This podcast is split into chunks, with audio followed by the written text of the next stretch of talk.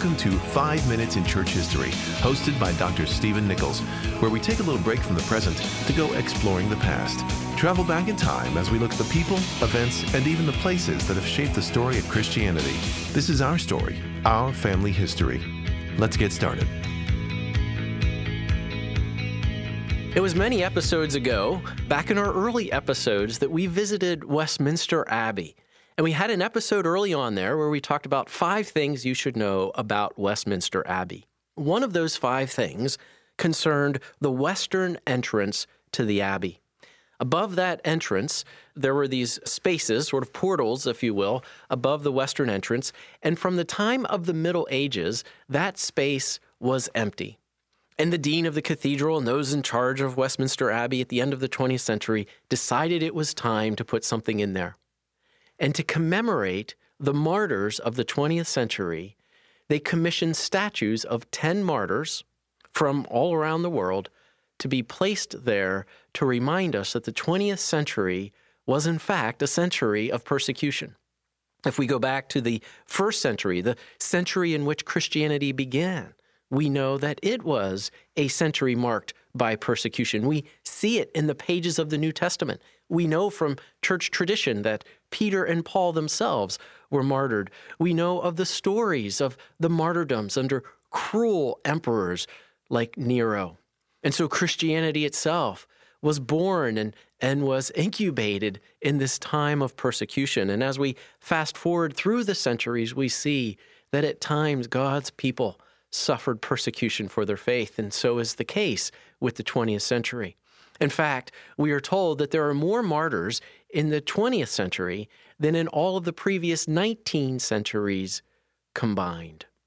One of those martyrs commemorated on the western entrance of Westminster Abbey is a man from the Yunnan province in China, a pastor by the name of Wang Zhiming. Missionaries first went to the Yunnan province in 1877. They established some schools there, and in his early years, Wang Zhiming was a student at one of these missionary schools. He was led to Christ and he spent much time there. In fact, he himself would go on to be a teacher at one of these missionary schools. In 1951, he was ordained and he served as a pastor in the town of Wuding in the Yunnan province in China. In 1966, in fact, from 66 through 76, we have that time of the Cultural Revolution in China under Chairman Mao. And three years into the Cultural Revolution, Wang Zhiming and his entire family were arrested. He, his wife, and his three sons were all thrown into prison. They suffered a cruel imprisonment for the next four years. And in 1973, Wang Zhiming was led from his prison cell and taken into an arena before a crowd of over 10,000 people, and he was martyred for his faith. This is very much like the persecutions in the early church. These Christians and Christian leaders were round up by the authorities. They were tried and they were condemned, and they'd be marched out of their prison cell and brought into the arena and there, in a cruel and barbaric fashion, were martyred before the great crowd. And so is the case with Wang Zhiming. The estimate is that at the time of his martyrdom, there were about 3,000 Christians in Wuding. Today, the estimate is that there are about 30,000. It was said of the early martyrs that the blood of the martyrs is the seed of the church. This intention of persecution is to stamp out Christianity, to remove it from the culture and from society.